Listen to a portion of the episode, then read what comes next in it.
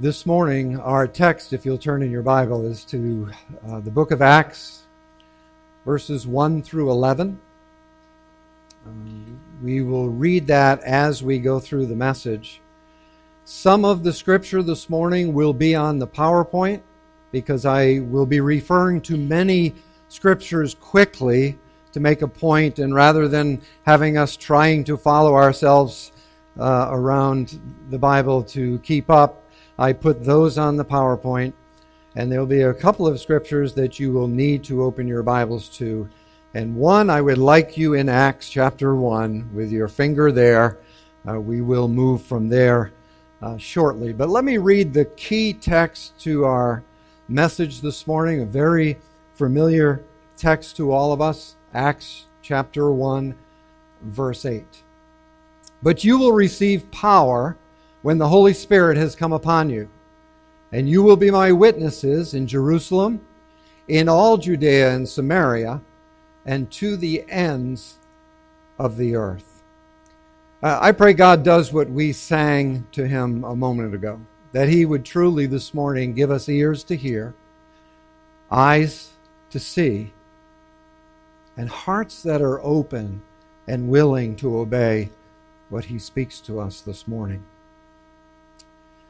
The year was 597 BC. Nebuchadnezzar had arrived in Jerusalem and began to besiege the city. The Bible tells us in 2 Chronicles chapter 36 the Lord sent messengers persistently to his people because he had compassion on them and on his dwelling place. But they kept mocking the messengers of God, despising his word and scoffing at his prophets until the wrath of the Lord rose against his people, until there was no remedy. In 594 BC, just three years later, Nebuchadnezzar takes Jerusalem. Jeremiah was one of the prophets that was preaching in that day. He was one of the prophets who had been mocked and scoffed at for 23 years of his ministry. We call him the weeping prophet. He had been telling his people over and over again that coming judgment was upon them, that they had turned away from God and gone their own way, and that God was going to bring judgment upon them, overthrow them, bring them into captivity. And he got specific and said, For 70 years we will be in captivity. But if you will obey Nebuchadnezzar, if you will humble yourself and put yourself, place yourself under your enemy's reign, in 70 years, the glory will be restored back to Israel. Well, King Zedekiah did not believe Jeremiah. He didn't like the message. He would be long dead in 70 years. He wanted something to happen right away, and he began to plan a revolt against Nebuchadnezzar. He was joined by many other patriotic prophets who whipped up support by generalizing passages of prophecy speaking about peace and safety. One of those false prophets, his name is Hananiah. He preached to the people in the presence of Jeremiah, you guessed it, peace, safety, do not worry. He said within two years, not 70 years like Jeremiah says, within two years, God is going to break this yoke of Nebuchadnezzar's power over us and restore the glory back to us in just two quick years. Be hopeful. Soon peace will be here. Who should the people believe? Can you think of what was going on? Can you place yourself in the context where your country is just overthrown by an enemy? And your pastor is telling you, don't worry about it, don't worry about it. This is part of God's plan. God is at work. God moves nations here and there. God is doing this. Just put yourself, place yourself humbly under their leadership God is going to come and restore us again in the future. His word says so. He holds true to his word. Somebody else says, No, no, no, no, no. No, no, no. God is a God of peace and safety. He loves you. He doesn't want you to suffer. He doesn't want anything bad to happen to you. But let's call him the prosperity preacher. In just a short time, everything's going to be glorious, man. Be hopeful. Who would you want to believe? The guy who's been calling judgment from God down on you for the last 23 years of his ministry, the boring preacher? Calling out our sin, telling us what is the truth from God about our condition? Or do you want to listen to the person that's got good news? Life is going to be wonderful. Things are going to be better. Everything is going to look better tomorrow. How can we know who to listen to? Well, that was the very question that came this morning in our scripture text. How do we know, Lord, who it is that we should be listening to? Well, Jeremiah stood in the presence of Hananiah, who had publicly made this wonderful prophecy to make everybody feel better, and spoke against him and spoke the word of the Lord and said this Hananiah, this year you will die because you have uttered rebellion against the Lord. Ah, there he goes again. yeah, the negative preacher talking about sin. Now he's even telling him the prophet's going to die. Yep, go for it, Jeremiah. The very next verse in Scripture says, In that same year, in the seventh month, the prophet Hananiah died. There it is, folks. There it is, right in Scripture. Who are we to believe when we listen to all the messages? The Scripture teaches us that if a prophet speaks and what he says comes true, he is a prophet of God. If he speaks and what he says doesn't come true, he is a liar and a false prophet. Do not listen to him. We read this morning, Moses said in Deuteronomy 18, the prophet who presumes to speak a word in my name that I have not commanded him to speak, that same prophet shall die. Oh, there it is, the evidence in Scripture. Hananiah fulfilled God's Moses' words from God so many years prior to that. And if you say in your heart, how will we know whether the Lord, whether or not the Lord has spoken? God says this to us. When a prophet speaks in the name of the Lord, and if the word does not come to pass or come true, that is a word that the Lord has not spoken. On the positive side, obviously, if something Jeremiah has said to you has come true, Hananiah, this time next year, you're going to be dead, then you can trust when Jeremiah says, for 70 years, we're going to be under Nebuchadnezzar but God is not finished with us yet. If short term comes true, you can count on it. The long term prophecy will come true. I want you to keep that in your mind this morning as we look at this very familiar text to us so that we don't look at it too rapidly and miss what the Holy Spirit through Luke is doing in the book of Acts. Now, I want you to open in your Bible to Luke chapter 1, which is page 855 in your Pew Bible, if you're using a Pew Bible, to the very beginning of the Gospel of Luke. Now, why, why am I going to the Gospel of Luke? I thought our message was in Acts. Well, one of the things I'm sure you know is Acts is volume 2 of a work done by Luke. Volume 2. We like to have things in their context, and certainly verses 1 through 11 is the immediate context of verse 8 that we're looking at intensely this morning. But we need to go back further. If, if Luke has written a whole volume that introduces us to volume 2, then we need to go back and get the context, get the ideas of what Luke is talking about so that we can accurately understand um, this somewhat puzzling verse Acts 1 8 that we have heard different things about from different times. So, this is from your Bibles. If you would look at your Bibles, I will read. Inasmuch as, ha- as many have undertaken to compile a narrative of the things that have been accomplished among us, just as those who from the beginning were eyewitnesses and ministers of the word have delivered them to us, it seemed good to me also, having followed all things closely for some time past, to write an orderly account for you, O most excellent Theophilus, that you may have certainty concerning the things that you have been taught. So, volume one, which we call the Gospel of Luke, why did Luke write this? Uh, Matthew had already been written, Mark had already been written. Why do we need another gospel? Well, he tells us right up front. The other gospel writers don't tell us right up front, but he tells us right up front why he's writing it. He's writing it to a man named Theophilus, which means lover of God. And he wants him to be assured in his heart, certain of the truth that he had been hearing.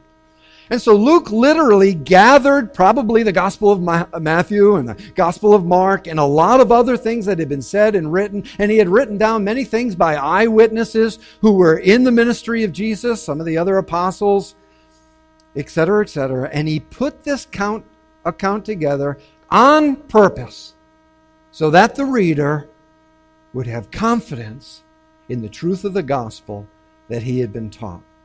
That's why volume one was written. Now, if you'll fast forward to me, with me to Luke chapter 24, page 885 in your Pew Bible, Luke chapter 24.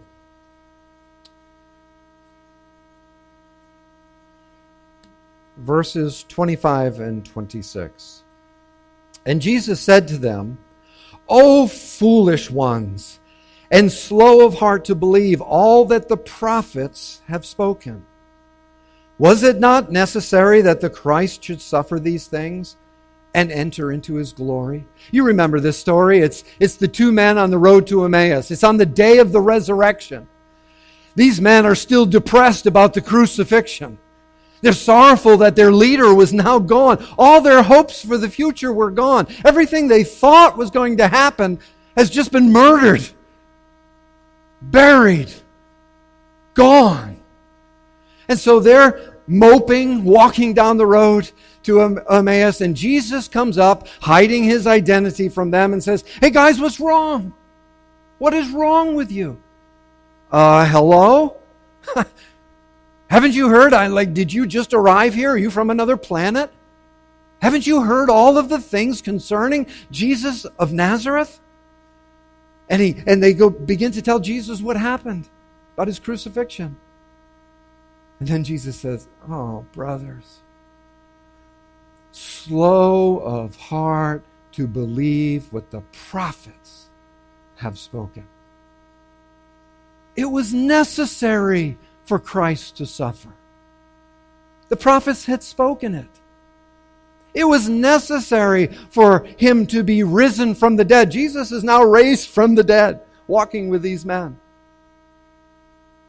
This is all part of the word. This is all part of the speech of the prophets. If you'll go ahead a little bit further to verse 44, same chapter, Luke 24, 44. Then he said to them, Jesus said to them, These are my words that I spoke to you while I was with you. That everything written about me in the law of Moses and the prophets and the Psalms must be fulfilled. Then he opened their minds to understand the scriptures. Oh, praise God. Is that not what we sung and prayed for God to do for us this morning? Oh, God, open our minds to the truth. And he said to them, Thus it is written, that the Christ should suffer, and that on the third day he would rise from the dead and that repentance for forgiveness of sins should be proclaimed in his name to all generations, beginning from Jerusalem. You are witnesses of these things. You've seen this. And behold, I am sending the promise of my Father upon you. But stay in the city until you are clothed with power from on high. Jesus has been raised from the dead. He is beginning to reveal himself during the days that he was on earth before he was ascended into heaven. And this, one of his early meetings with these men, he points out three things that must happen that were spoken by the prophets. The Christ would suffer. Already done. The Christ would rise. He's standing right next to them, alive from the dead. Number three, this gospel message, this message of hope, is to be preached to every nation, beginning with Jerusalem. And this message will bring about the forgiveness of sins through the repentance of those who hear the message. Let's go back to Acts chapter 1, beginning with verse 1. We enter into volume 2. Luke continues his writing to the same man look at the passage. You can either look up at the board or look in your Bible, Acts chapter 1. In the first book, O Theophilus, I have dealt with all that Jesus began to do and teach. Until the day when he was taken up, after he had given commands through the Holy Spirit to the apostles whom he had chosen. We just left there in, in Luke chapter 24, right? Jesus the whole Gospel of Luke is all about what Jesus began to do and to teach while his, during his earthly ministry with the disciples. He's now raised from the dead. He's standing with them, teaching them, commanding them through his Holy Spirit. He opened their minds to the scriptures through the power of the Holy Spirit. Verse 3 He presented himself alive to them after his sufferings by many proofs, appearing them during appearing to them during 40 days and speaking about the kingdom of God. And while they were and while staying with them, he ordered them not to depart Jerusalem, but to wait for the promise from the Father which he said, You have heard of me. John the Baptized, John baptized you with water, but you will be baptized with the Holy Spirit not many days from hence. Sound familiar? We just left this in, in the end of volume one. This is what Jesus said. Luke begins volume two by bringing Theophilus back to volume one. Remember, remember, remember where we are. Remember what Jesus has just commanded his disciples. Remember that Jesus said, Not many days from now, what I am speaking into your life is going to take place. So, verse 6 When they had come together, they asked him, Lord, will you at this time restore the kingdom to Israel? This is, this is interesting if you think about last week's uh, message here at Faith Bible. We were with these guys last week before the crucifixion. Remember? Jesus is teaching his, his disciples, and what do they want to know? They want to know about the end. They, they want to they want to know about what's going to happen. When is, when is the kingdom going to be restored to Israel? When are all, all these things going to happen? And Jesus said to them, Hey, it's not for you to know when these things are going to happen. I don't even know when these things are going to happen. They are kept by the Father for these things. Now, what has taken place since last week's message? Well, Jesus has been crucified. And for every follower to a T, their hope has been crushed. But now he's raised from the dead. And now he appears to his disciples. And they're standing on the Mount of Olives. And he's teaching them, we just read in verse 3, he's teaching them things concerning the kingdom of God. This is a great question. This is a question from one of the greatest or, or, the greatest prophecies of the Old Testament. God is going to restore his kingdom. The Bible's been talking about this all along. Jesus has been teaching them about this over these 40 days. He's getting ready to ascend into heaven. And their question is, when? Tell me when. Well, human nature doesn't change too much, but I think what they're thinking is, wow, look at him. He's been raised from the dead. He just walked through the wall of that other place. He appears wherever he feels like appearing at. Now must be the time that he is going to, by power, overthrow Rome and we're going to establish the kingdom of God on earth. It's going to happen now. Right, right, right. So, so when is this going to happen? This is not a bad question. This is a question of the greatest prophecies of the Old Testament being asked to the greatest prophet who has ever stepped foot on the planet. Now, you and I, as Christians, do not think about Jesus as a prophet. If I ask you, tell me what, tell me something about Jesus. Tell me something. He's my Savior. That's probably number one and should be for, for us. He's my Lord. Maybe that ought to be one. he is my Lord and my Savior. He is King of Kings and Lord of Lords. He is Lamb of God. And we, we could go through a list of Bible names for Jesus. Probably as Christians, we would not say he is the greatest prophet who ever lived. But this is exactly how Luke thinks about Jesus Christ in volume one and in volume two. And we need to take that into consideration as we begin to look at this passage together. Now, I'm going to rapidly take you back to volume one for a moment.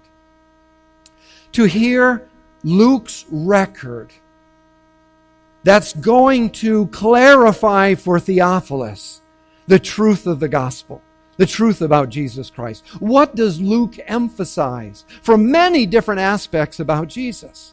This is important to us, I believe, in this text. Luke chapter 4, verse 24. Truly, I say to you, no prophet is acceptable in his hometown. Jesus is the author of that statement. You remember? As he, as he was being rejected in his, he said, no, no prophet. Jesus Christ himself called himself a prophet.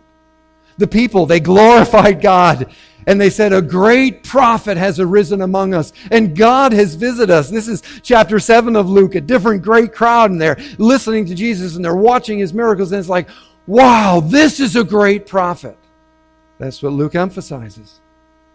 The Pharisees, in disbelief, if this man were a prophet, like everybody says he's a prophet, he would have known who and what sort of woman this is who's touching him. She's a sinner. You remember this story, right? as he is anointed with the precious oil from the sinful woman. And the Pharisees said, He's no prophet. Nevertheless, Jesus said, I must go on my way today and tomorrow and the day following, for it cannot be that a prophet should perish away from Jerusalem. This is his interaction with Herod that fox. You tell Herod who thinks he's going to determine where I go and when I go. That I will go the way God has called me because no prophet, Jesus calls himself a prophet. Concerning Jesus of Nazareth, this is the two men on the road to Emmaus that we just talked about. They're telling Jesus, Look, don't you know anything about this guy, Jesus of Nazareth, the man who was a prophet, mighty in deed and word before God and all the people. Don't you know this guy? They're talking to Jesus. It's kind of humorous. And our scripture reading this morning, Moses said, many, many, many, many years before Jesus came, the Lord God will raise up for you a prophet like me from your brothers. You shall listen to him. Take note. You shall listen to him in whatever he tells you. And it shall be that every soul who does not listen to that prophet shall be destroyed from among the people. This is Luke quoting back on Peter's Pentecost message. Peter is quoting from Moses about Jesus Christ, that he is the prophet that the people were to listen to, and yet they crucified him. And then again in chapter 7, verse 37, Stephen, before he's stoned to death, for his faith in Jesus Christ, quotes this same verse and talks about Jesus being the prophet that Moses of all people claimed would come and that all people must listen to him or perish. John the Baptist in Luke chapter 3 said of Jesus, He who is mightier than I is coming, the strap of whose sandals I am not worthy to untie. Jesus said of John, Luke 7:28, I tell you that among those born of woman none is greater than John.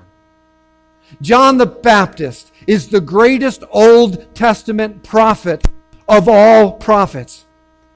He had the great privilege to introduce the Lamb of God who would take away the sins of the world. Isaiah saw him from a distance. John the Baptist introduced him to the people. The greatest prophet who ever lived said about Jesus, He is greater, He is mightier than I. And then Luke 9, the voice of the Father from heaven This is my Son, my chosen one. Listen to him. This is the one Moses prophesied so many, many, many years ago who would come. The greatest prophet who had ever stepped foot on this planet came. And his father says, Listen to him. All of those scriptures that we just looked at were written by Luke in volume 1 and volume 2. As he is teaching Theophilus about the truths of the kingdom of God, about the truths of the gospel, about the truths of Jesus Christ. And we can't help but to summarize that one of those greatest truths is that Jesus is the greatest prophet who ever lived. And so Jesus answers these men, When will this happen? And he turns to them and he says, It, it is not for you to know the times and seasons. Boy, that must have echoed in their ears. Wow, wait a minute, wait a minute, wait a minute. I think we heard this before. It's still not for us to know the time or the seasons that the Father has fixed by his own authority. But, and here is where we get to our scripture you will receive power when the Holy Spirit has come upon you. And you will be my witnesses in Jerusalem and in all Judea and Samaria and to the uttermost parts of the world. The question we need to ask ourselves so that we can understand why the Holy Spirit put this in volume 2 Acts, the book of Acts, in this particular verse, so that we can understand what it means and so that we can respond appropriately. We need to ask ourselves is this a command? Is that what this is here for? Is this a command? You will receive power when the Holy Spirit comes about you. You, you got to go do this. I mean, we, we often call this the Great Commission in the book of Acts. And, our, and what we read in chapter 24 of volume 1, we call the Great Commission in the book, in the Gospel of Luke. We all know the Great Commission in Matthew better than any of the other ones. And it has that wonderful word at the beginning, which is a command go and make disciples. We are commanded to make disciples wherever we go. I think one of the mistakes we make is we take Matthew's reason for putting the Great Commission and insert his purposes into the Gospel of Luke, and we just look at this the same way. Now, it's just a command for us to go, and, you know, that's for guys like Rob Clark and Justin Harris and, you know, other guys who are called spe- specially to go, and the rest of us, we'll cheer them on. You know, we'll throw money at them, we'll, we'll do whatever, we'll cheer them on. Everything will be just glorious. But that is not why Luke is doing this. Luke is not commanding Theophilus to go. He's clarifying for him the truths about the kingdom of God, the truths about what Jesus is doing. Remember back at verse 1? Volume 1. He makes very clear, I told you everything that Jesus began both to do, to say and to do. Volume 2 is a continuation of volume 1. I told you what he began to do. I am now going to tell you what he's continuing to do. So, is this a command to us? If it is a command, then the rest of the book of Acts should be a picture of Jesus' followers obeying that command. Specifically, the guys he's talking to on the Mount of Olives. There's 11 guys standing there. He's not speaking to Peter. He's not speaking to Paul. Paul's not even there. He's speaking to the 11 guys presently. And he says this. And then we read through the book of Acts, and like most of those guys' names aren't even mentioned, other than maybe uh, mentioned in the first chapter that they were part of being his apostles. We have the story, it seems, of uh, just two men Peter, yeah, he was there, and Paul. He wasn't even there. So if this is a command, then Luke would certainly be showing us that all of his disciples obeyed his command. But that doesn't seem to be what the book of Acts is doing. Because I don't think Luke has framed this as a command like Matthew did. Luke has framed this as a prophecy, as a prediction.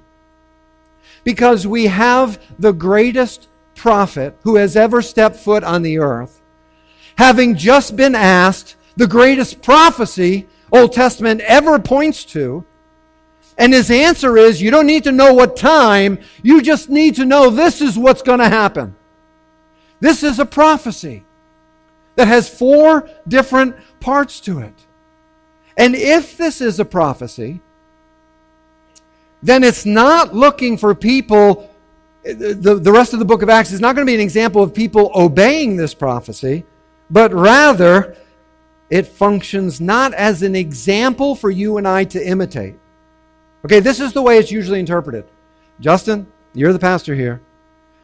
This is a command, and it teaches you how to evangelize the world. This is a how to on how to evangelize the world, and you need to obey it. You need to start right here in Naples, and you need to reach Naples with the gospel. And when Naples is reached with the gospel, then you step out into the next county. You get your people to go to the next county.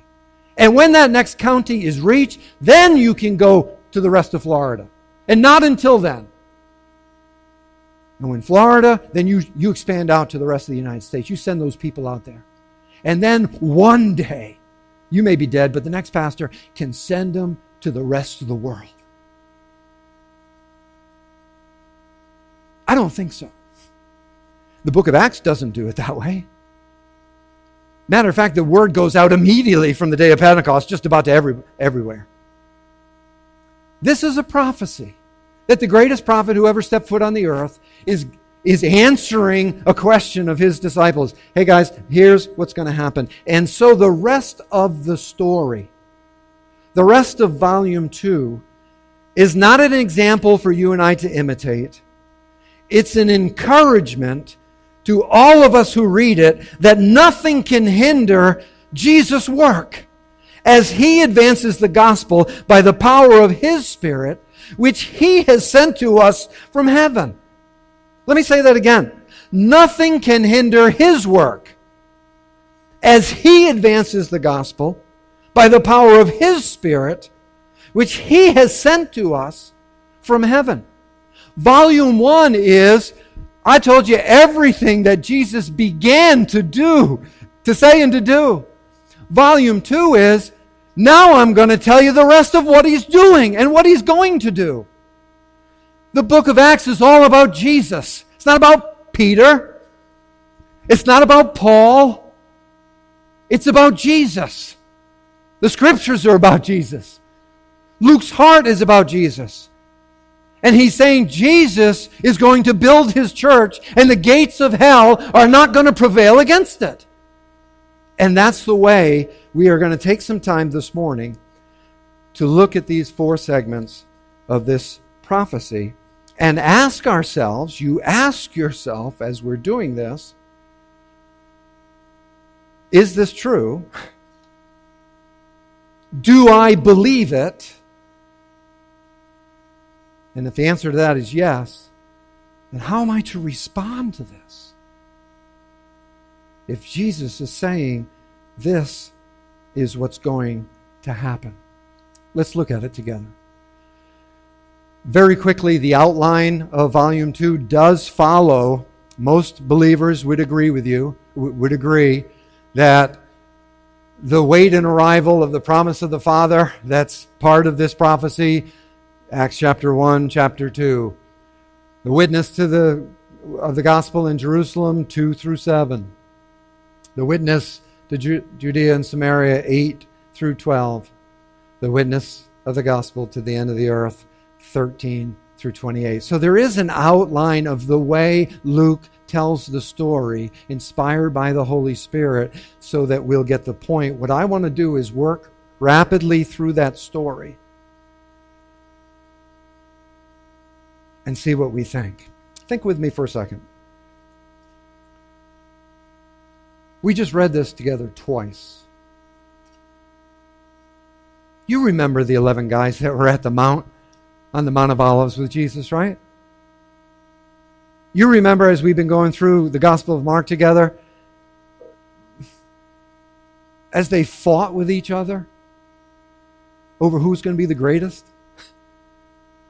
Like, these are the guys that we're talking about here. That Jesus is saying, This is what I'm going to do. They're basically uneducated men, unsophisticated men, common men, commercial fishermen, and the like. They're argumentative at times with each other about who's going to be the best, the special, the greatest. And Jesus says he's going to use them to do what? To reach where? To reach Jerusalem? Are you serious? You will receive power and go to Jerusalem and Judea and Samaria and to the othermost. Are you, are you, these guys? This group of rabble rousers are going to do this? They're going to flip the world upside down? For real? Well, that's what he said. Oh, yeah, this is what they said. Remember? Lord, do you want us to tell fire to come down from heaven and consume them? These are the guys. Right? We're preparing to go into a village with Jesus in Samaria. Jesus said, Go prepare the way. The people rejected the idea of having Jesus come into their village. The first thing that comes to James and John's mind is, Let's burn them to a crisp. They're going to spend eternity in hell anyway. Why don't I just call fire down from heaven and get this thing over with? These guys are going to reach the world with love and compassion and truth that Jesus Christ has. Really? Well, man, I'd like to see that happen. Well, watch. You remember in Luke 24, we read Jesus opened their minds to understand the scripture? Everywhere before this in the Gospel of Luke, Jesus taught, and the response was the disciples had no clue what he just said. They had no understanding. They couldn't figure out what he was talking about. Every time, every time he talked about the crucifixion and the resurrection, made no sense, no connection, nothing. Now here it is after the resurrection. He's preparing to go to heaven, the ascension. And he, by the power of the Holy Spirit, opens their mind to what? To the scriptures. Well, he's leaving. He's not going to be there to do that again. Something has to happen. In Acts chapter 2, verse 4, the Holy Spirit is sent by Jesus Christ from heaven. And 120 people in the upper room are filled with the Holy Spirit and begin to preach the gospel in many different languages that none of them spoke, so that everybody around could hear the truth about the suffering of Christ, the resurrection of Christ, and the forgiveness of sins that is found in that hopeful message. God powerfully transformed these men by the Holy Spirit's ministry that Jesus sent back after he left. One man put it this way They had experienced the Holy Spirit through the presence of the Lord Jesus during his earthly ministry in volume one. Now, in volume two, they would experience the Lord Jesus through the presence of his Spirit in their ministries. This is about Jesus. The book of Acts is about Jesus and what Jesus is doing, and we need to ask okay, Jesus made this prediction that the Holy Spirit was going to be poured out from them on them and not too many days. Is that true? Did that really, really happen? Well, they were filled with the Spirit. They began to preach the word, and those who received the word were baptized, and there were added that day about 3,000 souls. 3,000 miracles. That's power. 3,000 miracles after one message. That's power. And the Lord added to their number day by day those who were being saved. But many of those who had heard the word believed, and the number of men was about 5,000. We're only in chapter 4 of the book of Acts, volume 2. And we're already up to 5,000 men who have miraculously been transformed from sinners to saints. That doesn't include their wives. It doesn't include any children that may have trusted Christ. Is there power?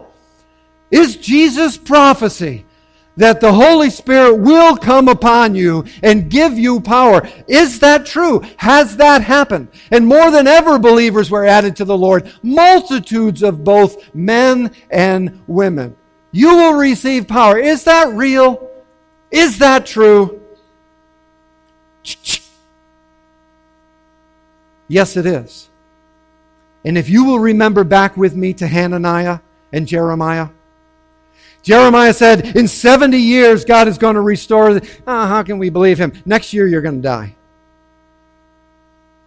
And in the seventh month, the tenth day, whatever it was, Hananiah dropped dead in fulfillment of the word of God through Jeremiah. The short term prophecy had been fulfilled. That must have sobered up everybody to listen a little more closely to what Jeremiah had to say to those people.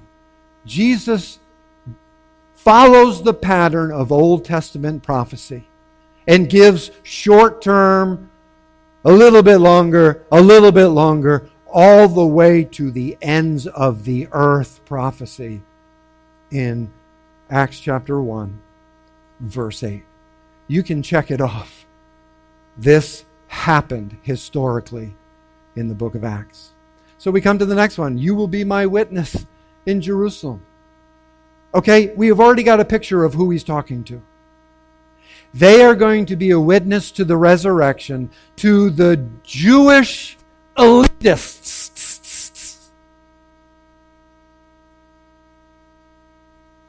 The chief priests the scribes, the Pharisees, the ones who persecuted, mocked, scoffed at, and crucified their Savior. These guys, who have no education, are going to go to the most educated and testify to the resurrection. Yeah, well, that'll last about 15 minutes, and they'll be crucified in crosses on the same location as their Savior. You can count on it.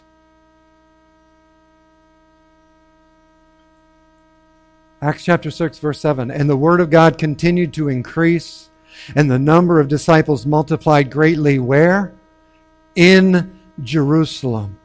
Oh, yeah, that was all the poor people. And a great many of the priests became obedient to the faith. The educated elite, the ones who held the keys to the religious life in Jerusalem, the ones who crucified Jesus Christ, became obedient to the faith because of the preaching of fishermen, common, ordinary people like you and me. These men came to know Jesus Christ and flipped Jerusalem upside down. So you will be witnesses to really, really, really, really, really, really, yes. I don't know if you see where we're going here. But if Jesus said the Holy Spirit's coming soon, and soon came, and the Holy Spirit came, we can trust what Jesus says.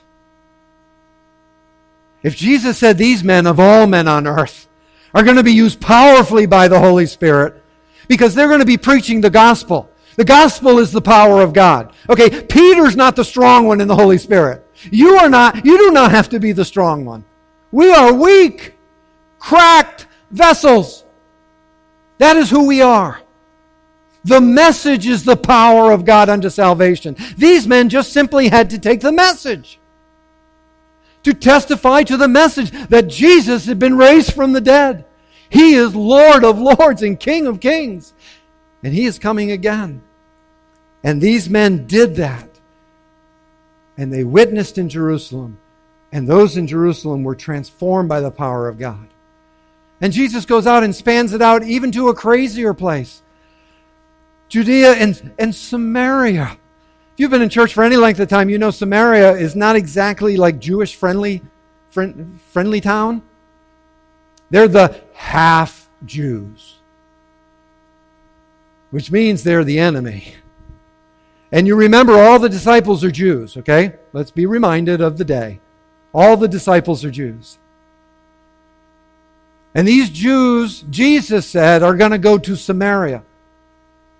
Not me, buddy. I ain't going to that place. That was James and John. I'll burn them off the earth. I'll give them what they got coming to them the judgment of God. do you feel that way about anybody? I, I come across people that feel that way about the Chinese. It kind of hurts a little bit. Feel that way about North Koreans. Feel that way about Arabs. Let's just take them out.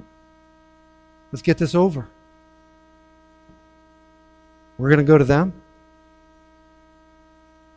Well, Luke continues in the story and says, And there arose on that day a great persecution against the church in Jerusalem. This is significant.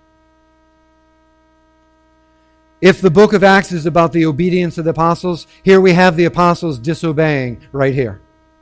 They're not going anywhere. They're in the church of Jerusalem. God's got a plan. Jesus is working towards the ends of the earth. And Samaria is next on the plan. And these guys aren't going anywhere. And there is a great persecution against the church in Jerusalem. And they were all scattered throughout the regions of Judea and Samaria. Interesting where they scattered to, isn't it? They're running for their lives, folks. The fires of persecution, they're running for their lives. But here's what the Holy Spirit's doing in the midst of that. Now, those who were scattered, those who were running for their lives, went about preaching the word. What other hope is there?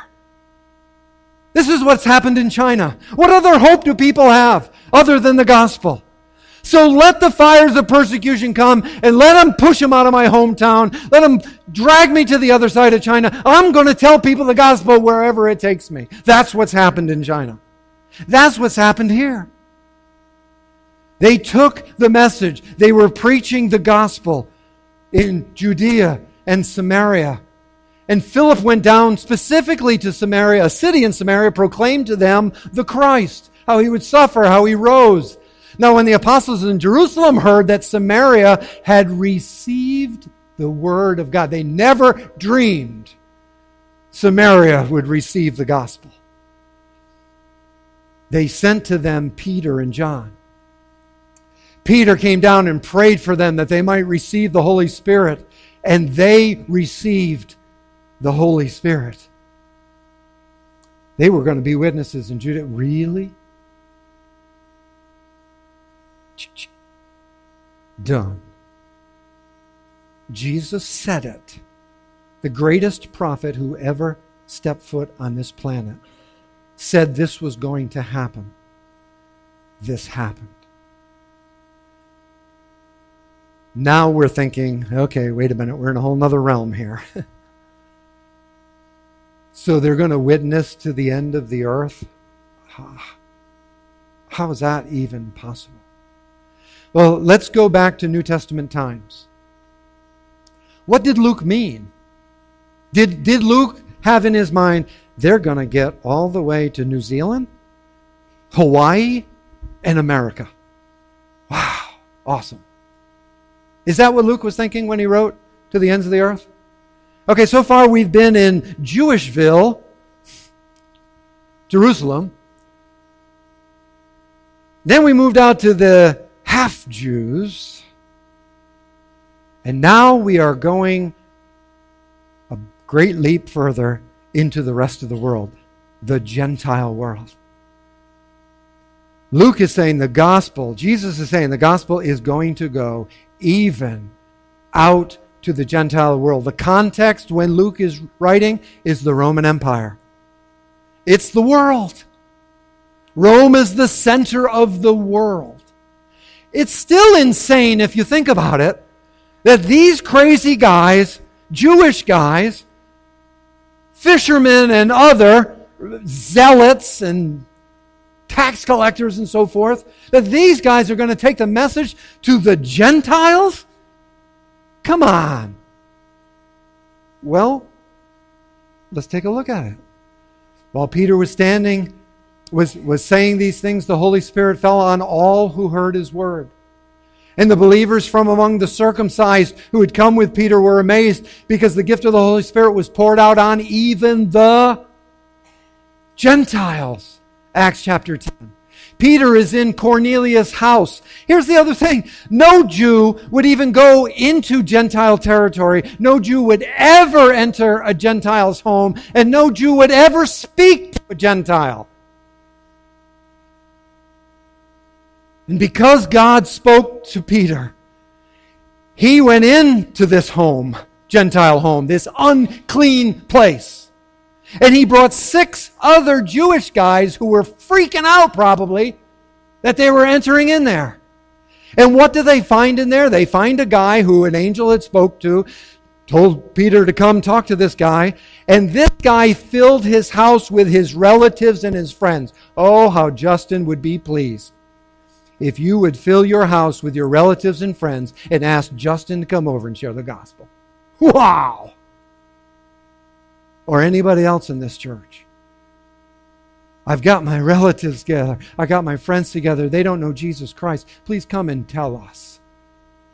And Peter walks in and says, Hey, what is it that, that you want? And he tells them. And while he's still sharing the gospel, the Holy Spirit falls on Gentiles. Unheard of. And when they back in Jerusalem heard these things, uh, not back in Jerusalem, I'm sorry, when the probably the six Jews heard these things, they fell silent and they glorified God, saying, Then to the Gentiles, God has also granted repentance that leads to life. You will be my witnesses to the uttermost parts of the earth. And so the story begins.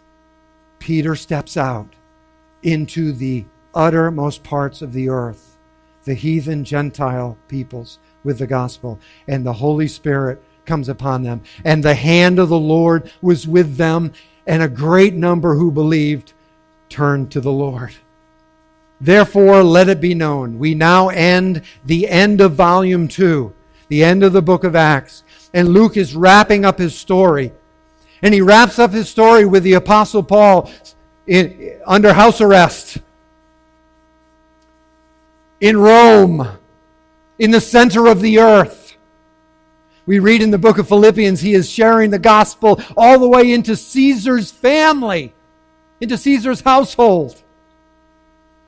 Therefore, let it be known, Paul says to you, Jews, that this salvation of God has been sent to the Gentiles, and guess what? They will listen. The Gentiles will listen. And so Paul was proclaiming, this is the end of the book, the end of the volume. Paul was proclaiming the kingdom of God and teaching about the Lord Jesus Christ with all boldness. Time and time again through Luke's account in the book of Acts of the Holy Spirit's work, it says the Holy Spirit filled these men and they spoke the word with boldness. The Holy Spirit gave them illumination into the scriptures, confidence of the truth of the scriptures, which is why Luke is writing this to Theophilus, so that he will have the same confidence. Over and over and over again, the Holy Spirit gives them boldness. They preach. Many come to Christ. Here's Paul in prison. People are coming in and out visiting him, and he with all boldness. It's another way of Luke saying, filled with the Spirit of God, illuminated in the truth of the Word of God. He boldly is sharing the gospel over and over again and doing so without hindrance.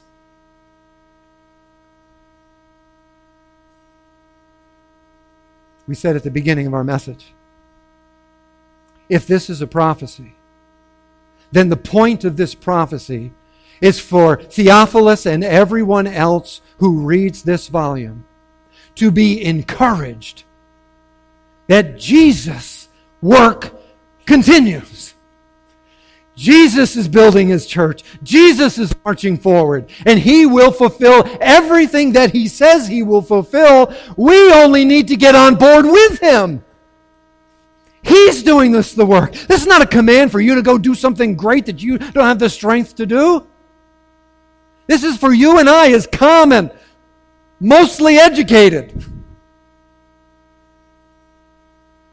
To submit our wills to his and to get on with Him as He marches and advances the gospel by the power of His Spirit for His glory and honor. So, was this fulfilled? In the time of the New Testament, the world of the New Testament had impossibly been reached by these incredulous men who were empowered by the Spirit of God to take a powerful message of the gospel to all of these places. But the message and the prophecy is not over yet. Here's a world map, folks, and here's where we end. You see that star in the middle of the map? That's Jerusalem. Now, that's pretty big. That's covering more than Israel. That's probably covering four or five countries, that little tiny star. If I made it the size of Jerusalem, you wouldn't be able to see it from Jerusalem, Jesus said, to the uttermost parts of the world. This gospel's going to go. Really? How, how is that even? Come on. Well, this morning, that's where we're sitting Naples, Florida. Has the gospel been here yet? Oh, it has? Wow, that's, you realize that's halfway across the world? And that's where Lee and I live in China, where the gospel is on fire. Wow. Like from as far as the east is from the west. As far as the east is from the west. Jesus' word, the words of the greatest prophet who ever stepped foot on this earth, that his message of his crucifixion, his suffering for our sins, and his resurrection to eternal life for the forgiveness of our sins as we hear the message and repent of our sins, that that thing would go all the way around the world. Those stars represent everywhere on earth the gospel has already gone. I will build my church, and the gates of hell shall not prevail against it. Do you believe that? Are there people still to be reached? Of course there are. Every generation has new people to be reached. There's people in Jerusalem that need to be reached today that weren't alive when the apostles preached. This is an ongoing work. Until when? Until Jesus comes. Let me finish with this. And when he said these things, as they were looking on, the disciples are standing on the Mount of Olives. They're listening to Jesus teach. And while they're listening, he was lifted up and a cloud took him out of their sight. And while they were gazing into heaven as he went, behold, two men stood by them in white robes. And they said to them, Men of Galilee, why do you stand looking up into heaven? This Jesus, who was taken from you into heaven, will come in the same way as you saw him go into heaven. Because the prophet said one day he will come again and step foot on the Mount of Olives and the earth will crack open.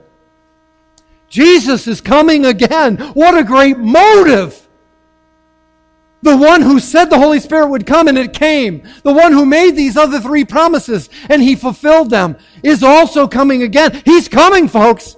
There's no ifs, ands, or but about it. Jesus is coming. So the question is, how should you and I respond to this? Look, if you're here this morning and you don't know Jesus Christ as Savior, let me just ask you a simple question. Are you listening?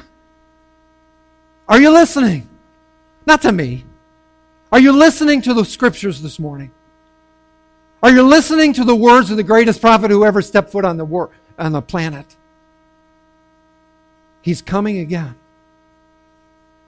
And if he comes and you do not know him, like Moses said thousands of years ago, you will perish because you did not listen to the words of the prophet that God has sent to rescue you from your sin and from hell. I encourage you this morning. You can, right where you sit, you can cry out to God and ask for forgiveness for your sin. Repent of your sin, turn away from your sin, and turn to Christ. You can't do any more than that. Turn away from your sin. Turn to this Christ. He does the rest. Believer, are you really listening? Have you heard what the scripture said today? Let me just give you two challenges. One's negative, one's positive from the last few verses we just read, and we'll close.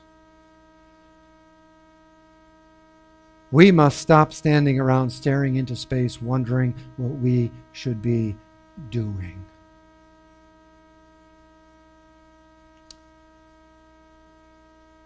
Hey guys, what are you doing? What did he just say? The very next verse, verse 12. The men went to Jerusalem just like Jesus commanded them, and they waited until the Holy Spirit came, just like Jesus commanded them. They obeyed. Are you? Are you going through your whole life like this? I, I, I don't know what God wants me to do. I know I'm a Christian. I, I remember making a profession of faith. I, I, I just don't, I'm not gifted like so and so. I don't sing. I don't do this. I don't do that. I don't do this. I don't do that. I don't do this. I don't do that. I guess I'll sit here and do nothing. Or, He saved me to be part of this mission. That's why He saved me. I guess I ought to step up. Start trusting Jesus and begin actively participating with Him in this unstoppable adventure that we call the advance of the gospel. It is an adventure if you're part of it. It is a nightmare to stand on the side and watch happen. As all of your friends serve the Lord, as all of your friends live in joy, and you live in misery, and you don't know why.